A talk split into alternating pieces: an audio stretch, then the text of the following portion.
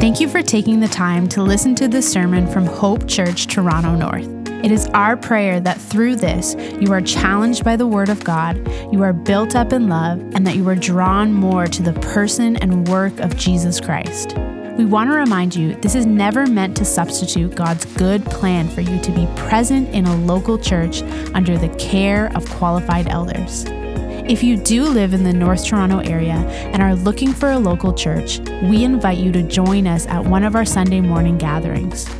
Our desire is that God would use this to encourage you with the hope we have in Jesus.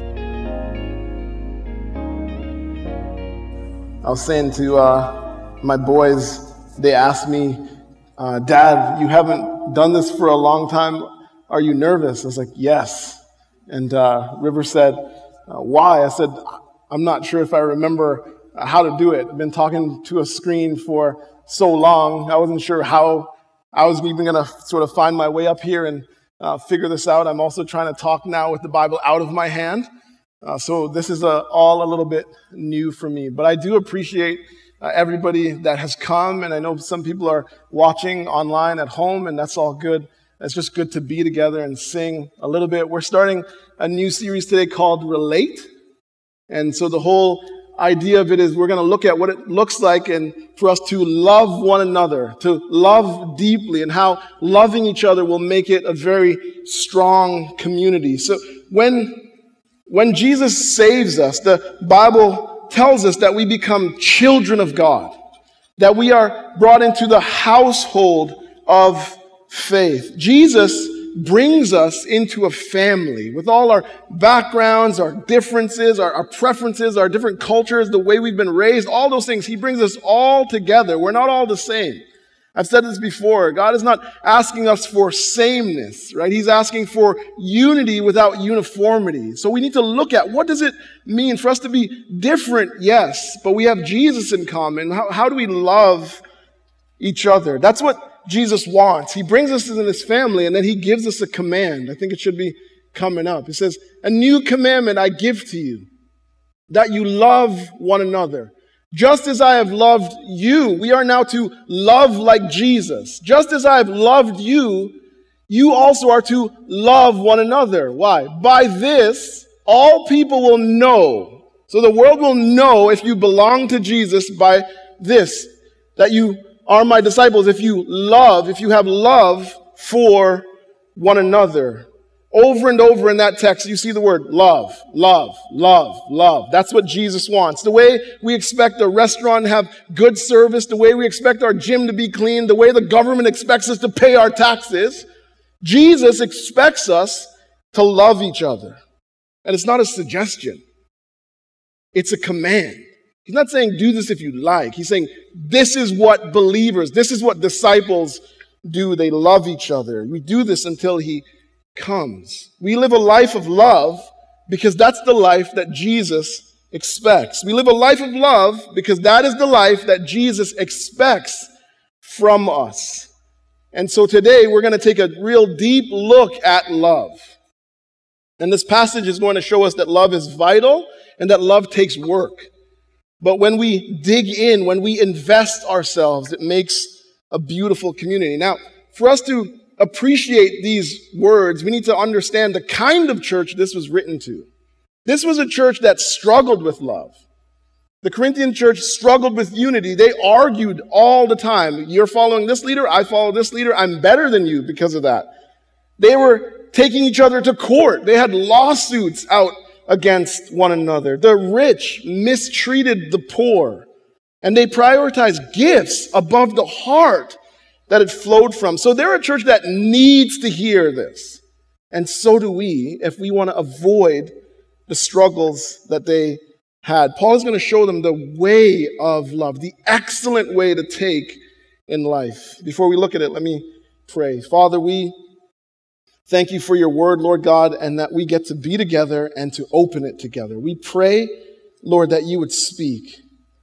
Lord, your word is truth. I pray that you would sanctify us in the truth and that you would get glory through the proclamation of your word. And I pray more than anything, Lord, our heart would be in the spot where we want to hear and do. We believe that the Spirit is in us, and so we can walk in the things that you are saying. And so I pray that you would help us to listen well and to love well for your glory and the good of our brothers and sisters in Christ. In Jesus' name, amen. Amen. So, First Corinthians 13, verse 1 says, If I speak in the tongues of men and of angels, but have not love, I'm a noisy gong or a clanging cymbal. And if I have prophetic powers and understand all mysteries and all knowledge and have all faith so as to remove mountains, but have not love, I am nothing. If I give away all that I have, and if I deliver up my body to be burned, but have not love, I gain nothing. So Paul says here, you can display powerful spiritual gifts. You can explain the most confusing things. You can make confusing things clear. You can have powerful faith. You can give away all of your possessions. You can give up your life. But if you don't have love, it's all nothing. Over and over, you see that phrase, but have not love, but have not love. He says, he says, if you do this and you don't have love, I am nothing and I gain nothing. What he's showing us is the necessity of love. He's showing the necessity of love in the life of a believer. And you know you're doing something with a heart of love if you're doing it for the glory of God and the good of other people. That's how you know. It's for, it's not just about me. It's about the glory of God and the good of the people around me in my life, in my family, in my church. I'm doing it so God gets praise and so other people grow and benefit. That's what's motivating my action. See, what we have to understand is love gives, gives value and meaning to everything that we do.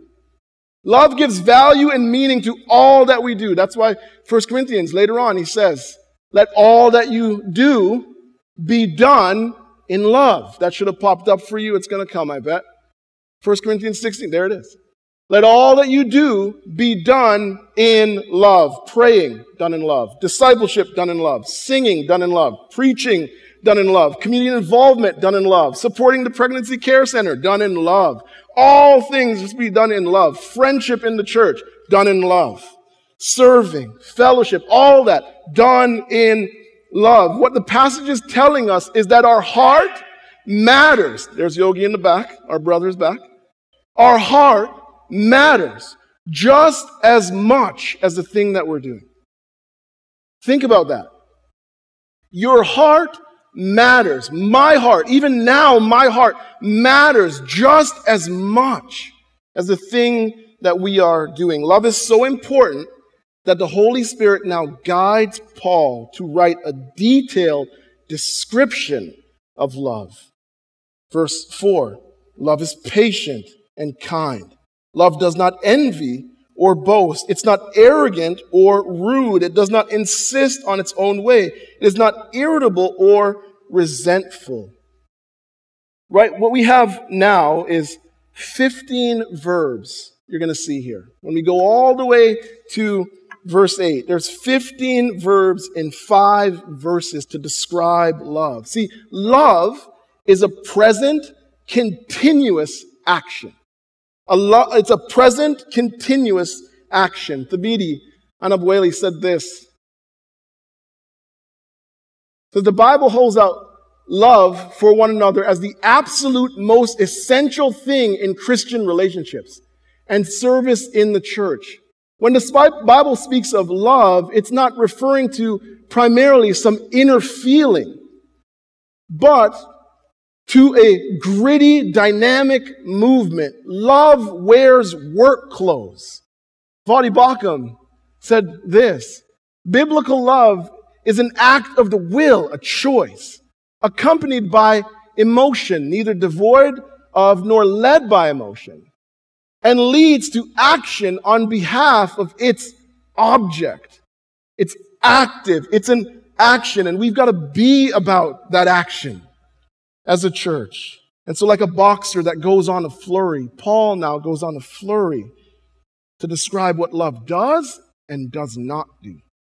He says, Love is patient. Now, he's not talking about being willing to wait four hours in the Costco COVID line. That's not what he's talking about. He's talking about being patient with people when they sin against you in the church. He's talking about being patient when people sin against you in the church. That's going to come up later. Just pay attention to me. See, Christians still sin and hurt one another. Sonj, can you take that down? Christians still hurt, sin and hurt one another because we're being sanctified. We're still growing. Old habits die hard. And so we still sin. That is going to happen in this church. It's probably already happened. And when we sin and hurt one another, the response is not to pack your stuff and leave. That's not the right action. The right action is patience. To be patient with one another and work it out. And we can be patient with one another when we remember how patient God has been with us. Think about how patient God is with you right now. Like I had to think about this this week, the amount that I still sin and hurt people. And, and, and yet God is still gracious and patient with me. When we remember that, we can be patient with other people. Then he says, love is kind. This is a willingness to do anything for someone that makes their life better. A willingness to do anything. Love, a loving person pays attention to the needs of the community. A loving person knows who's struggling. They know who's hurting, and then they quietly go about helping them. They don't call attention to themselves. They just quietly, compassionately love. They go about doing that. Kindness takes intentionality. Kindness takes sacrifice. And the person who commits to kindness in the church, what they do is they relieve lots of suffering in people's lives. They, they tell and show lots of people that someone cares, that someone cares about them. And then he says that love does not envy. Love does not envy. The loving person is content with their life because they believe that if God is withholding something from them, and I'm not saying this to be harsh, I'm saying this because I want you to trust God. If God is withholding something from them, it's for a good reason. And I was talking to Kimmy about this this morning. I, I signed on to something and then I noticed that another church got something and I'm like, how come they got that and we didn't? And Kim just looked at me and she said, well, do you believe in the sovereignty of God? And I was like, well, yeah, I preach that. And in that moment, I realized I, need to re- I needed to repent from a lack of being content and not being good with where God has us, has our church right now being settled and content, that he knows what he's doing, that he's actually being good to us, even in the midst of the struggle. And when we get to that place of contentment, then we don't hate on others, we appreciate. We just, we like what's going on in their life. We're happy for them. We're able to celebrate their success. We're able to pray that they would succeed even more. Only when we believe God knows what He's doing with our life, that He is actually good that we can trust Him and should trust Him at all times. And then he says, I lost my spot. I found my spot. Love does not boast. Says that love does not boast. This literally means to be a windbag. I, I Googled that because I didn't know what a windbag was. It's still not clear to me. Some pictures came up that I'm like, that's not nice to call that person a windbag. But it just, it just means the person just full of air, boastful. The loving person does not have to be the center of attention. They're not always self promoting. They let another person praise them, like the word says, not their own lips. The boastful person is obnoxious. You ever been around a boastful person? They're like a fly in the house. You just, you're just like, I just want you gone. The boastful person has also lost sight of the fact that they're stealing God's glory. Because everything in our life is from God. The Bible says, What do you have that you did not receive? And, and, and if you did receive it, why do you boast? All things in our life are from God. We have nothing without His grace. And then he says that love is not rude. This verb means to behave shamefully. And again, in context, the people in the Corinthian church, They were behaving shamefully. They were abusing the Lord's Supper. They were eating everything so that when the poor came, there was nothing left. They were getting drunk on the wine. It's shameful behavior. See, when we're rude, we make people feel small. When we're rude to one another in the, in the community of faith, we make people feel unimportant, like they're of no value. And that is a wrong heart. Rudeness, what it does is it kills love and it causes strife. It, it, it, it robs us of love and brings strife. Someone said this this week we can't promise love to people outside the church while being rude to people inside the church. You can't say to people, Come, be a part of this. Come join this family. Come, this is a safe spot while treating people terribly inside. And then it says that love does not insist on its own way. Another translation says love is not self seeking. Again, the loving person is not just focused on themselves. They're not just thinking about how does this thing benefit me? That's not their first question. They're thinking, how does it benefit others? They're not selfish. Now, there needs to be a clarification with that, though, because this is important. Not being self seeking does not mean you don't actually look after yourself. So, just read the Gospels. You'll see that there are times where Jesus, he withdraws from the crowd. Why? To pray, to rest, to spend time with God. See, it's good for us to think about how can we help others and benefit them, but we are not to ignore legitimate needs that we have. So you don't want to swing way too far the other way. Yes, you want to love and sacrifice for other people while still looking after yourself and being wise.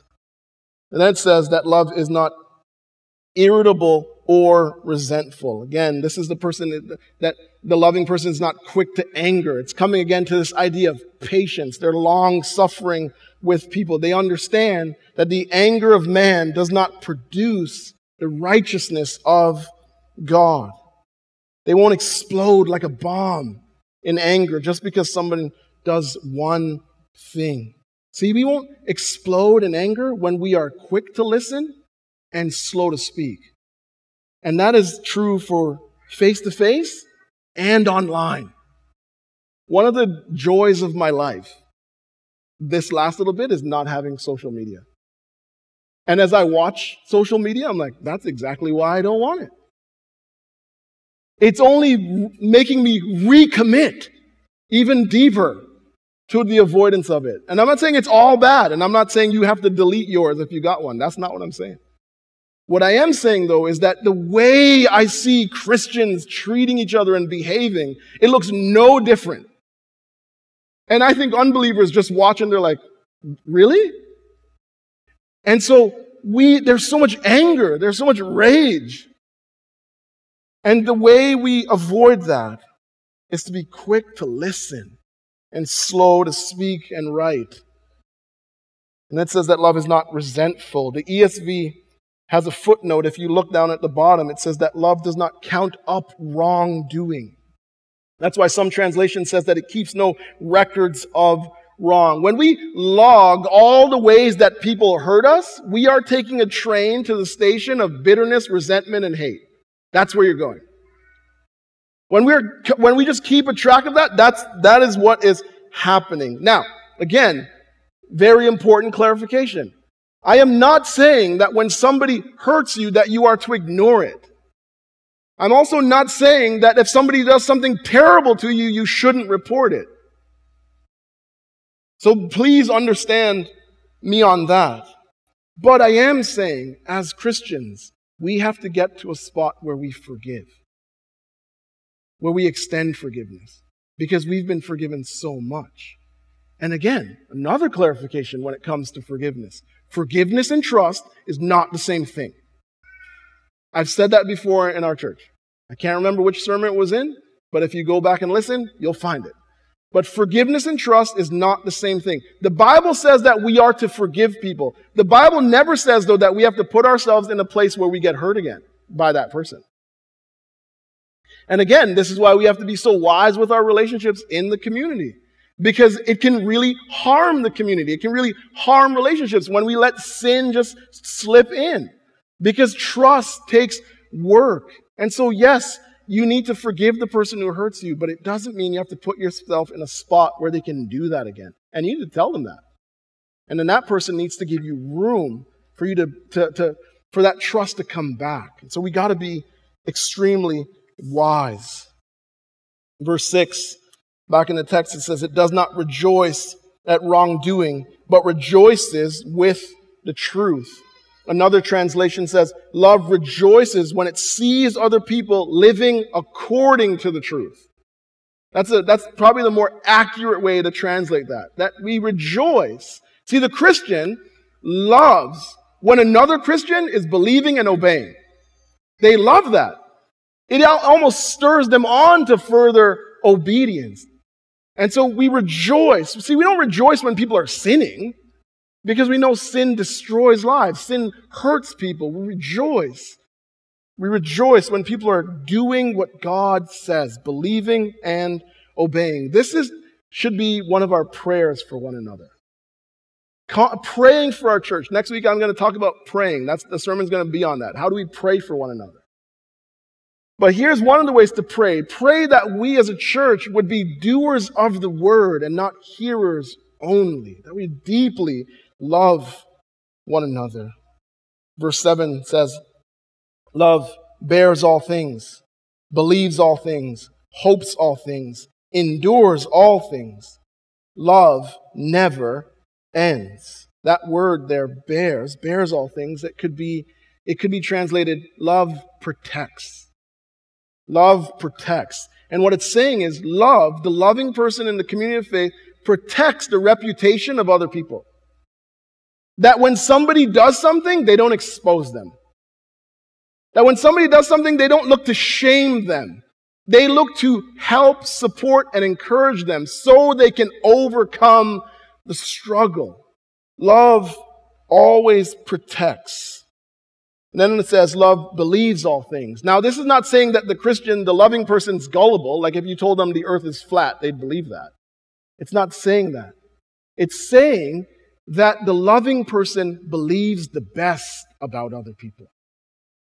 They believe the best about the people who are around them. They give people the benefit of the doubt. They trust people's intentions. And again, this is so important for us as a church. You know why? We are going to do things that confuse each other. Some of that's already happened because I've talked to some of you. Did you see what that person did? I'm like, did you talk to that person? We're going to do things that confuse one another. But here's the thing believe the best. Talk to the person, ask a question, and walk into the relationship and get clarification. So many times, people from a distance, and I'm not saying we're all guilty of this, I'm just saying what I, have seen, that people from a distance, they draw a conclusion. That person posted that, therefore they're this. That, that can't be a fair statement to even make. Because we are not just one statement. We are not just one post. We're not just one moment of a mistake face to face. We're more than that. And so we have to talk to one another. We have to actually dig into the relationship and find out what is really going on. And sometimes you'll find you agree with the person more than you actually realize. And then what happens? Love, unity, friendship, people walking together, people who can be shoulder to shoulder against we, the things that we should be against together. We believe the best, believes all things. Then it says, hopes all things. This means that we hope the best for each other. When we see each, the person struggling, when we see one another, we just, we want the best thing to happen in each other's lives, then this means that we don't give up on each other. That's why the text says that it endures. Love endures all things. This means that we push through the struggles that come in relationships. Life in church is an uphill climb because it's full of people who are broken. It's full of people who are sinful. It's full of people who are saints who still hurt one another. And so it's an uphill climb. Relationships can be hard, but if we commit to love, it will be a beautiful community. If we commit to love, we will be living the life that Jesus expects. See, Jesus expects us to live this life, but Jesus also gives us the power to do it. He gives us a command, but then he also gives the power. 1 John. 1 John 4. I know it off the top of my head. We love because he first loved us. We love because he first loved us. When you're struggling to love, when you're finding it hard to love a person, remember Jesus, who lived a life of love. Look at this on the screen. Jesus, in this life of love, he was patient and kind to his disciples. I'm not going to read all the verses, you can go look at them. He was patient and kind to his disciples. Jesus was not arrogant or rude, but he was a humble servant who says the Son of Man did not come to be served, but to serve and what? Give his life as a ransom for many. He sacrificed himself. Jesus loved and persevered with his disciples to the end. If you read John 13, he is washing the feet of Judas. Persevere, does not give up to the end. Jesus didn't insist on his own way. Instead, he willingly died in our place. He said, Father, not my will, but yours be done. Because he wanted to rescue us. He wanted to open the door of salvation to the person who needs it. Jesus kept no record of wrong. Instead, he forgave the people who mocked him and nailed him to the cross. They're killing him. And he says, Father, forgive them, for they know not what they do. He's forgiving, loving. When we remember the love of Jesus, we can love each other. We can live the life that Jesus expects. Mark Dever said, The gospel gives us a personal relationship with God but according to Scripture, that relationship with God includes meaningful relationship with His people. When we come to Christ, He, he uh, folds us into a family. I like this. A family with actual flesh and blood. Step on your toes, people. We are going to step on some toes. Trust me on that. That's going to happen. When we receive God's mercy, we become a part of a people when we receive God's grace, we're included into a covenant community. It keeps going. Reconciled to God, reconciled to his people. What truly displays the gospel is when we commit to love and care for a group of people that includes folks utterly unlike us. Again, we're not all the same. Utterly unlike us. We display the gospel when we gather each week to serve people who sometimes share only uh, one thing in common with us Jesus. That's sometimes that's all we have. Sometimes I look at the when I was on staff here at Hope Mississauga, I look around, I'm like, I don't share anything in common with these people. I want to go home and watch football. They want to go home and read. There's like nothing in common. So completely different background. I grew up in government housing. They grew up in like a, a, sort of a healthy, more stable looking thing. But we have Jesus in common and we are good friends, brothers in Christ and sisters in Christ, serving and working together. Where'd it go? It wasn't done. When we show we are reconciled in Christ, when we commit to love those people in that place, no matter their faults and foibles, faults and foibles that they may have a commitment to love one another. When we love each other, we display the gospel. When we love each other, we tell the world that we belong to Jesus. We tell the world that what Jesus has done is real.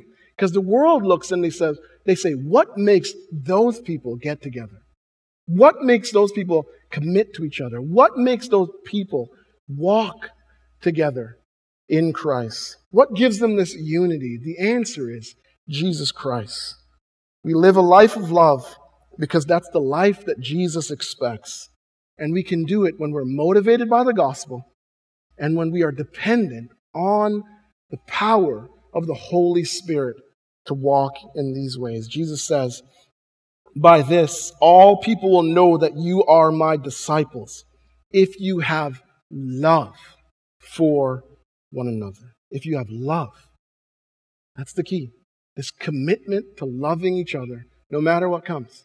Because we know that it's not an accident that we are together. And we are.